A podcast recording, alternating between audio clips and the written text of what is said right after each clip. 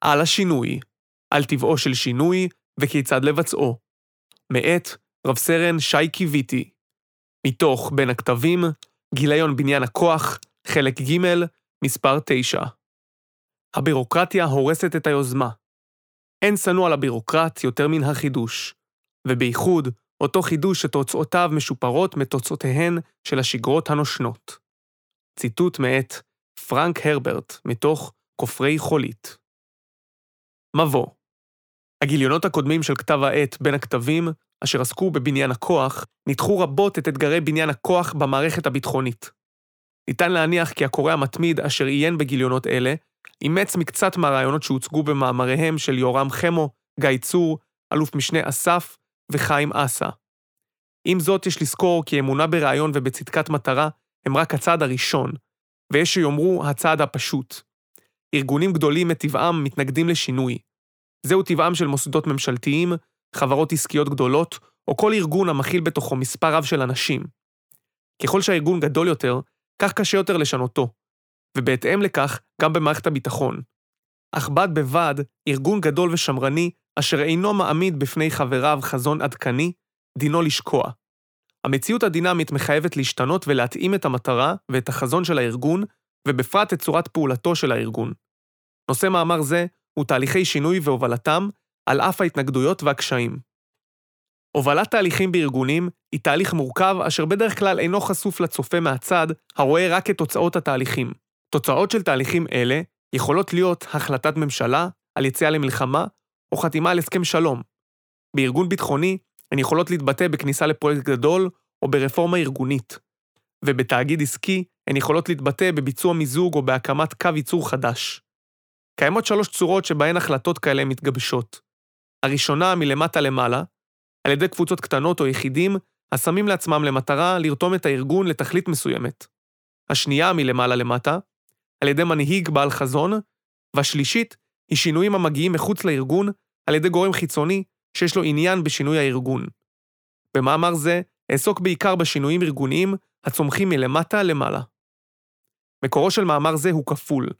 ראשית, הוא מבוסס על תהליך שהמחבר השתתף בו אישית, גיבוש תוכנית ההתעצמות הרב-זרועית בתר"ש גדעון, אשר כללה מספר פרויקטים חדשניים. בהתאם לכך, התובנות המובאות במאמר זה מתבססות על תצפיות שערך המחבר על בכירים רבים שהשפיעו על המהלכים שהתרחשו בשנתיים האחרונות בזרוע היבשה בפרט ובצה"ל בכלל. על דיונים רבים שנערכו בזרוע היבשה, וכן על ניסיונו האישי של המחבר בפרויקטים הנמצאים בתחום השפעתו. שנית, נסמך המאמר על הספרות האקדמית העוסקת בשינויים ארגוניים, והוא מנסה ליישם ספרות זו על ארגונים צבאיים. הסוגיות העיקריות המובאות במאמר נוגעות בעיקר לאופן שבו ניתן לאפיין תהליכי שינוי וסוכני שינוי בסביבה הארגונית, זיהוי אנשי מפתח בארגון, רתימת הארגון והתמודדות עם ההתנגדויות. בנוסף לכך, שילבתי במאמר עצות שימושיות להתנהלות במסגרת תהליכים בירוקרטיים, המהווים את החסם המובנה לתהליך. מאמר זה נועד לעזור לכל מי שמטרתו לשנות תהליכים, להובילם ולהשפיע. כולי תקווה כי הוא יעזור בדרכם של אלה הרוצים לבצע שינויים במערכת. מי הם סוכני השינוי, ומהן מטרותיהן? סוכן שינוי הוא אדם המוביל תהליכי שינוי בארגון, במדינה, בחברה או בכל גוף אחר שבו קיימת פוליטיקה. יש סוכני שינוי למגוון מטרות, כגון סוכנים לגיבוש תפיסת הפעלה מבצעית חדשה, או לגיבוש תוכנית התעצמות ויציאה לפרויקטי פיתוח עמלה חדשים. סוכני שינוי נמצאים בכל ארגון. לעתים הם נושאים תפקיד בארגון, ובמקרים אחרים הם מגיעים מחוצה לו.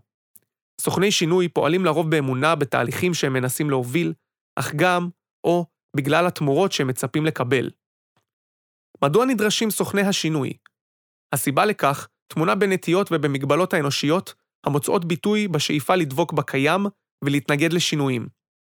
שינוי הוא אירוע שיש לו הן תשואה והן סיכון למערכת ולקודקוד המוביל אותה, ולכן הוא מרתיע מובילי ארגונים שהם באופיים שונאי סיכון.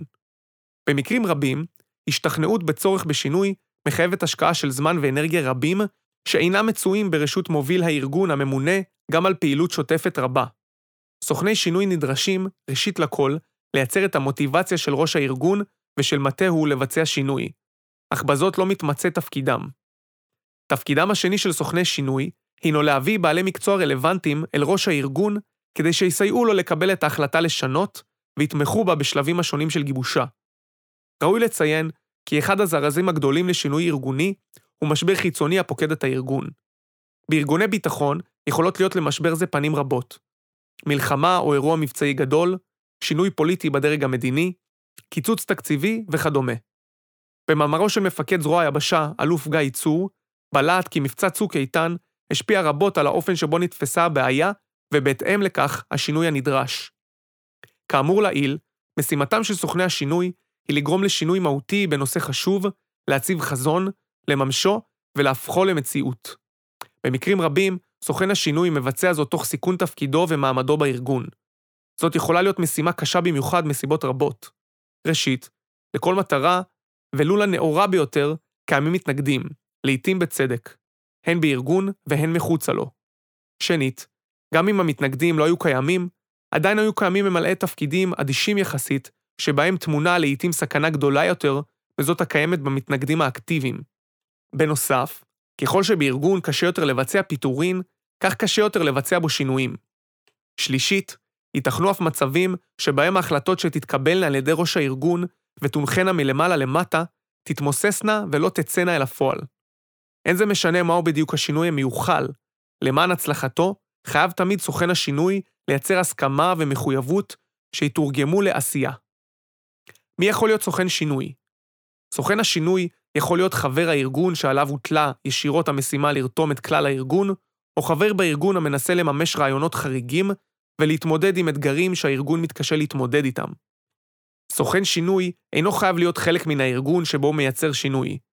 בין אם הוא מגדיר את עצמו ככזה ובין אם לא, סוכן שינוי הוא כל אדם המנסה לגרום לארגון להשתנות. הוא נדרש להסתכל על המערכת הסתכלות רחבה, ונדרש לרצון להוביל שינויים. מאמר זה מתמקד בסוכני שינוי שאינם מכהנים כראש הארגון. כיצד רותמים ארגון? את תהליך רתימת הארגון ניתן לחלק לשלושה שלבים עיקריים. כיצד לאתר את אנשי המפתח, לאחר שאיתרנו אותם, כיצד לרתום את אנשי המפתח, ולאחר שרתמנו אותם, כיצד רותמים את כלל הארגון. יש לזכור כי במקרים רבים נדרש לחלק את הארגון לתתי ארגונים ולבצע בכל אחד מהם את תהליך השינוי בנפרד, וקיימות לכך דוגמאות רבות. לדוגמה, משרדי ממשלה בנויים מאגפים רבים, ופרויקטים רבים דורשים אישור שני שרים או יותר. התופעה בולטת עוד יותר בצבא הבנוי מזרועות, מחטיבות, ממחלקות ומענפים רבים, ופרויקטים רבים דורשים אישור של יותר ממפקד אחד. מספר האנשים שנדרש לרתום לשינוי מותנה במורכבות התהליך, והוא יכול לנוע ממספר בודד של אנשים עד לכלל הארגון. במקרים רבים, ראש מחלקה יכול להיחשב כאיש מפתח, מושג שאותו נגדיר בהמשך, באגף שמעליו, ולכן לפעמים נידרש לרתום מספר ענפים ומחלקות לפני שנרתום את האגף או את הזרוע. במקרה הפשוט יחסית, מצליחים לשכנע את ראש הארגון בנחיצות השינוי. עם זאת, ההצלחה אינה מובטחת, שכן גם אם ראש הארגון שוכנע, קשה לגרום לכך שהוא יטיל את כל כובד משקלו לביצוע השינוי ויוביל אותו. זאת משום שכאמור, עיסוקיו השוטפים מקשים עליו למקד את תשומת הלב כנגד גורמים פנים-ארגוניים המתנגדים לשינוי. קיימות דוגמאות רבות שבהן ראש ארגון שאינו מגיע מהתחום המקצועי עליו הוא אמון, מקבל החלטה בניגוד לעמדת הדרג המקצועי, ובניסיון להוציא אותה אל הפועל, הוא מוצא את עצמו נלחם בתחנות רוח המסכלות אותו, ועד שהוא מסיים את תפקידו, הוא אינו מצליח לבצע את השינוי. זוהי אמנם אינה בעיה הנובעת מתפקידם של סוכני שינוי, אלא נובעת מחולשה ביכולות הפיקוד והשליטה של ראשי הארגון. אך גם במקרה זה, יש לסוכני השינוי תפקיד חשוב מאוד, שהוא רתימת הארגון לשינוי.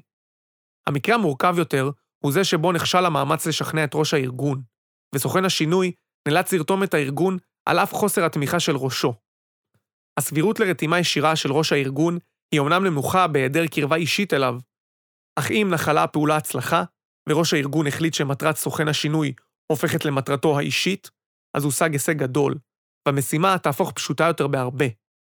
במקרה כזה, תהליך הרתימה הנדרש משנה את טבעו, מתהליך הצומח מלמטה למעלה, לתהליך המתרחש מלמעלה כלפי מטה, וסיכוייו של תהליך כזה להצליח גבוהים בהרבה.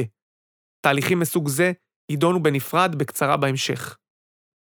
איתורם ורתימתם של אנשי המפתח אנשי המפתח הם אנשים שביכולתם לשכנע את ראש הארגון בצורה ישירה. לרוב, בגלל הערכה מקצועית גבוהה שהוא רוכש להם, או בזכות בסיס חברי והאמון שצמח ביניהם. על הסוג הראשון יכולים להימנות אנשי המטה הפורמלי, חברים במטבחון מצומצם, יועצים חיצוניים ועוד. אנשי מפתח אפשריים נוספים הם מובילי דעה בארגון, האנשים המרושתים בארגון ורבים מקשיבים לדעתם. איתור אנשי המפתח הוא אתגר, בעיקר לסוכן שינוי חיצוני, שכן במקרים רבים, התארים הרשמיים של ממלא תפקידים בארגון מתעתעים את אלה המנסים להבין את השפעתם של אותם אנשים בארגון. כמו כן, לרוב, זהותם של אותם אנשי מפתח אינה גלויה לאלו שאינם מהארגון.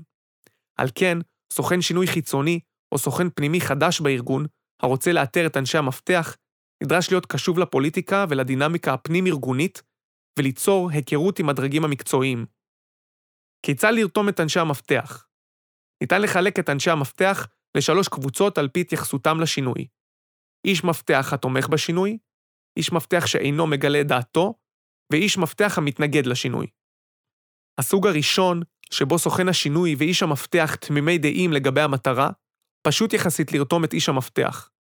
כל שנדרש הוא לשתף אותו בתהליך השינוי, לייצר בסיס חברי, ואף לתת לו את הזכות להוביל בסיטואציות שבהן יש לו יכולת השפעה גדולה יותר מאשר לסוכן השינוי. הסוג השני הוא של איש מפתח שמסיבות שונות בתחילת התהליך הוא אינו מגלה דעתו. במקרה כזה, נדרש להבין מהן מטרותיו של איש המפתח, והאם יש חפיפה ביניהם לבין מטרותיך. אם קיימים תחומי חפיפה, ניתן לייצר קישור נושאי בין המטרות, ובמקרים מסוימים, אף לייצר התניה ביניהן. אם לא קיימים תחומי חפיפה, ניתן ליצור את אותו הקישור הנושאי על ידי מתן עזרה הדדית ושכנועו של איש המפתח. הסוג השלישי והמורכב ביותר הוא זה שבו איש המפתח אינו מסכים עם מטרתך, ואינך מצליח לשכנע אותו, ובמקרה זה נדון בהמשך. אך לפני כן, חשוב להדגיש את חשיבות הבסיס הבין-אישי המוצק שעליו נבנית הרתימה של איש המפתח. בכל המקרים שבהם איש המפתח חש שהוא חלק מהתהליך, הוא נרתם טוב יותר למטרה. רתימה זו מייצרת כר פורה לשיתוף פעולה ארוך טווח, וגלום בה הפוטנציאל הגדול להובלת שינוי בארגונים. התבססות על קשר בין אישי מחייבת את סוכן השינוי להתנהל מול איש המפתח בהגינות, בגילוי נאות ובנכונות להילחם עבורו, אם הקשר ביניהם פוגע במעמדו של איש המפתח. מרתימת אנשי המפתח לרתימת הארגון, קו פרשת המים. ראשי ארגון הנמצא בתהליך שינוי יבחנו בכל עת את ההתקדמות, שכן כדי לרתום את הארגון כולו, נדרש להגיע לקו פרשת מים, tipping point, שבו נרתמו מספיק אנשי מפתח בארגון, ושמעבר לה, הארגון נחשב כרתום לשינוי. כאן המקום לדון בסימנים המעידים על הצלחתו, או חלילה על כישלונו של השינוי. נבחן את המקרה הפשוט שבו אין צורך לבצע שינוי ארגוני מקיף, שהארגון במתכונתו הנוכחית מוסמך לבצע את השינוי, ושיש לו את המשאבים והיכולת להוציא לפועל את ההחלטה להשתנות. במקרה כזה, אבן הדרך הראשונה היא סדרה של דיונים אצל הגורם שיש לו את הסמכות לקבל את ההחלטה הרלוונטית. גורם זה יכול להיות מנהל בארגון, מנהל בכיר, ובמקרים מסוימים אפילו ראש הארגון. ראוי לציין שתהליך רתימת הגורמים בארגון מתבצע לפני הדיונים, כך שהם מהווים רק ביטוי פורמלי לשינוי זה. במקרים רבים מהווה הדיון הצגה מורכבת, ולכן רתימת הארגון מתבטאת בכך שכל המשתתפים מסכימים עם הנאמר בדיון, ולא עולות בו הסתייגויות.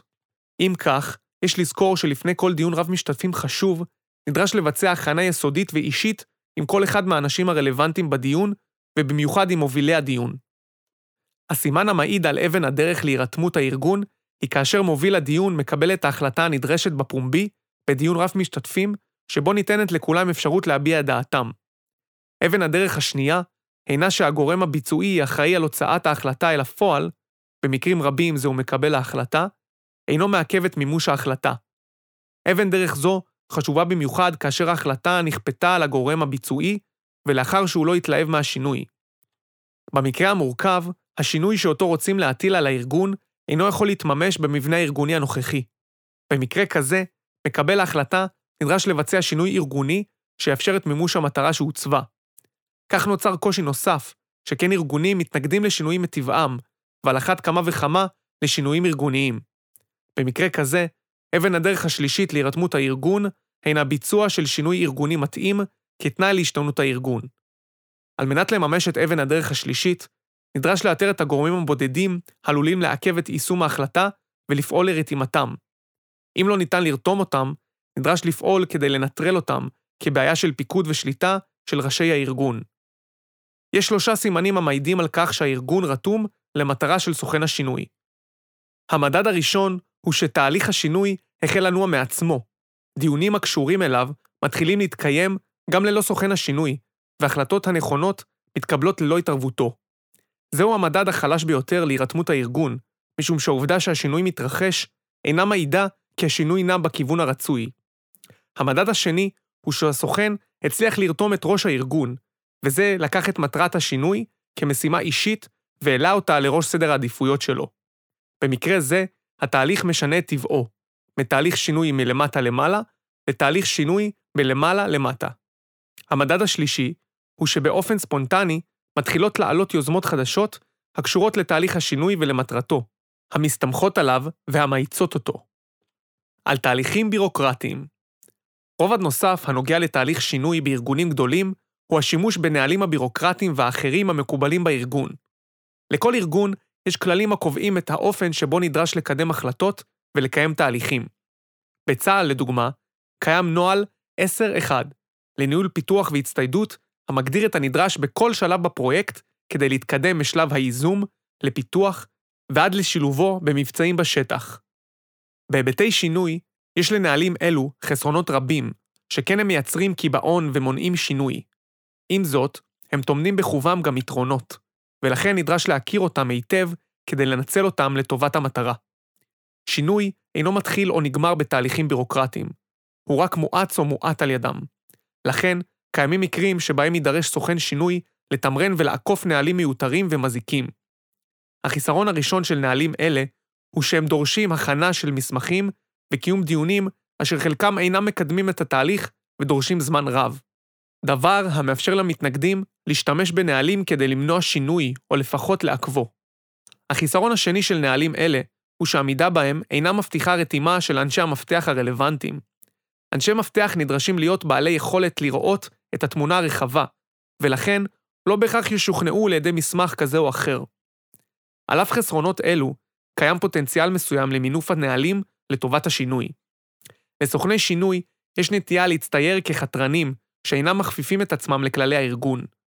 תדמית זו מייצרת רושם שלילי ומקשה על רתימת הארגון.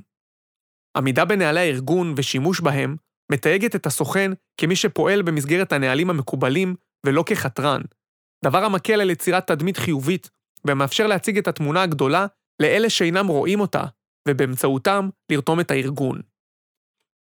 על יתרונם וחסרונם של תהליכים הנעים מלמעלה למטה. מאמר זה לא נועד לעסוק בהובלת תהליכי שינוי מלמעלה למטה, שכן קיימת ספרות ענפה בתחום המנהיגות והניהול העוסקת בכך.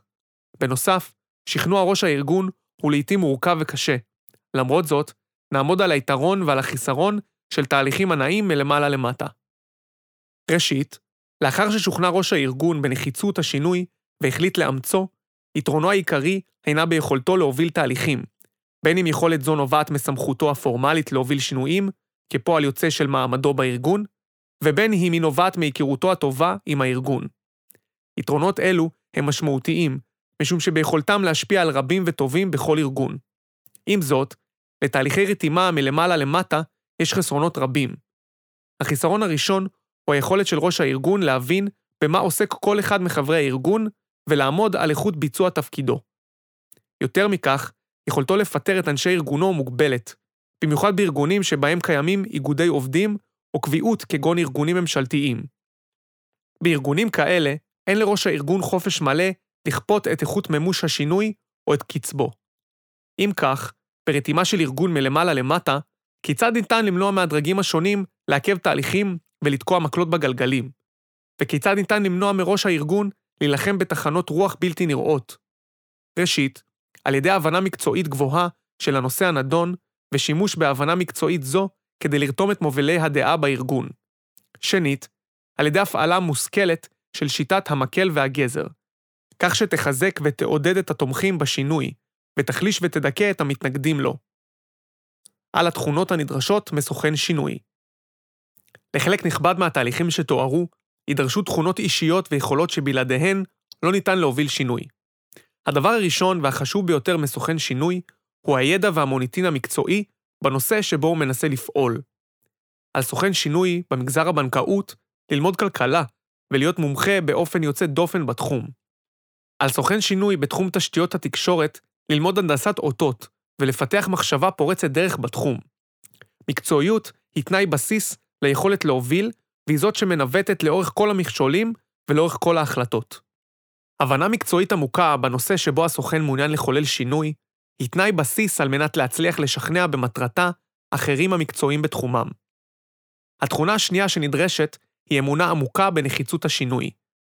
אמונה זאת תאפשר לסוכן לנוע קדימה גם בזמני משבר וגם כאשר נדמה שהכישלון קרב. התכונה השלישית היא היכולות הקרויות חתירה למגע ובולדוזריות. אם נסגרה הדלת, ייכנס דרך החלון. אם לא עונים לך לטלפונים, תגיע אישית להקיש על דלתו של זה שעימו אתה צריך להיפגש. איני יכול להדגיש עד כמה חשובה והכרחית תכונה זאת, שכן מעטים הם אלה המחזיקים בה. משפט אזהרה תכונות אלה עלולות להתגלות כחרב פיפיות, ועלולות להמאיס אותך על הבריות. אל תהיה אגרסיבי מדי, אל תרמוס מתנגדים ואל תפעל באופן שאינו אתי. התכונה הרביעית היא יכולת ראייה רחבה ומגוונת. על הסוכן להיות איש אשכולות, ללמוד לראות את התמונה השלמה. זו תכונה הכרחית, מכיוון שהיא תאפשר לסוכן להבחין בין עיקר לבין טפל, והיא תעזור לרתום את אלה שמעניינת אותם התמונה הגדולה בעיקר. התכונה החמישית היא היכולת לשכנע עמיתים ולבנות צוות של סוכנים המובילים שינוי המתארגן במקומות שונים בארגון ופועל למען מטרה משותפת. תכונה זו נשענת על ארבעת התכונות שצוינו לעיל, אך היא אינה מסתמכת רק עליהם. ספרים רבים נכתבו על טכניקות שכנוע, ואין טעם להרחיב עליהן כאן. די בכך שאציין ששינוי במערכות גדולות לעולם אינו תלוי באדם אחד בלבד, ולכן, בלעדי היכולות לשכנע את הסביבה, כל שאר הדברים שנכתבו במאמר זה אינם תקפים. על סוכן השינוי לשכלל את יכולותיו בחמשת התחומים שהוצגו, בהקשר של התחום המקצועי שבו הוא פועל, הן על ידי צבירת ידע והן על ידי אימון. בנוסף, עליו להיות יצירתי, ולא כבול מחשבתית לפרדיגמות. רק בתכונות אלה טמון הפוטנציאל לראות גם לעומק וגם את התמונה השלמה בצורה רחבה, המאפשר לסוכן השינוי להצליח במשימתו. לסיכום, הדרך שבה צועדים סוכני שינוי אינה קלה, ובמקרים רבים היא זרועה בחומות, בגדרות, במוקשים ובשאר מכשולים. במאמר זה ניסיתי לאגד תובנות כדי לעזור לכל אלה הרוצים לשנות בדרכם, על מנת למזער ביצוע טעויות שביצעתי ושביצעו רבים וטובים ממני בתחילת דרכם. על סוכן השינוי לפעול בכל עת להעמיק את הידע המקצועי שלו בתחום שאותו הוא מעוניין לשנות. לאחר מכן, עליו לפעול כדי לזהות את אנשי המפתח בארגון על מנת לרתום את הארגון. עליו לאבחן בכל עת האם הארגון רתום, מה נדרש לעשות על מנת לרתום אותו, ומה ניתן לעשות עם אלה המסרבים להשתנות. עליו לפעול בנחישות כדי להתגבר על הבירוקרטיה המעכבת שינוי. לבסוף, עליו לזכור בכל עת לשפר עצמו בתחומים המשפיעים על יכולת סוכן השינוי להצליח במטרתו. סוכני השינוי נדרשים לזכור כי עבור רוב האנשים שינוי אינו דבר פשוט. כולם רוצים שינוי, אך אף לא אחד רוצה להשתנות. השינוי מורכב ומעטים הם יחידי הסגולה המצליחים לראות מעבר לאופק. ככל שהשינוי חשוב יותר וגדול יותר, הוא עלול להיתקל בהתנגדות רבה יותר, והנהגתו דורשת סבלנות רבה יותר, והוא נמשך זמן רב יותר. קיימים שני פיתויים מרכזיים המעכבים שינוי. הראשון, הפיתוי להתייאש. זכרו תמיד את מטרת השינוי ואת נחיצותו, ולעולם אל תתייאשו. השני, הפיתוי לצאת נגד המערכת ולנסות להרוס אותה כדי לבנות אחת חדשה וטובה יותר. שימו לב שההיסטוריה מלמדת שלאחר ההרס בא כאוס, והכאוס הוא בלתי נשלט. במקרים אלה, המצב החדש לרוב טוב פחות מהמצב הישן לפני ההרס. לכן, היו סבלנים, ושנו את המערכת מבפנים.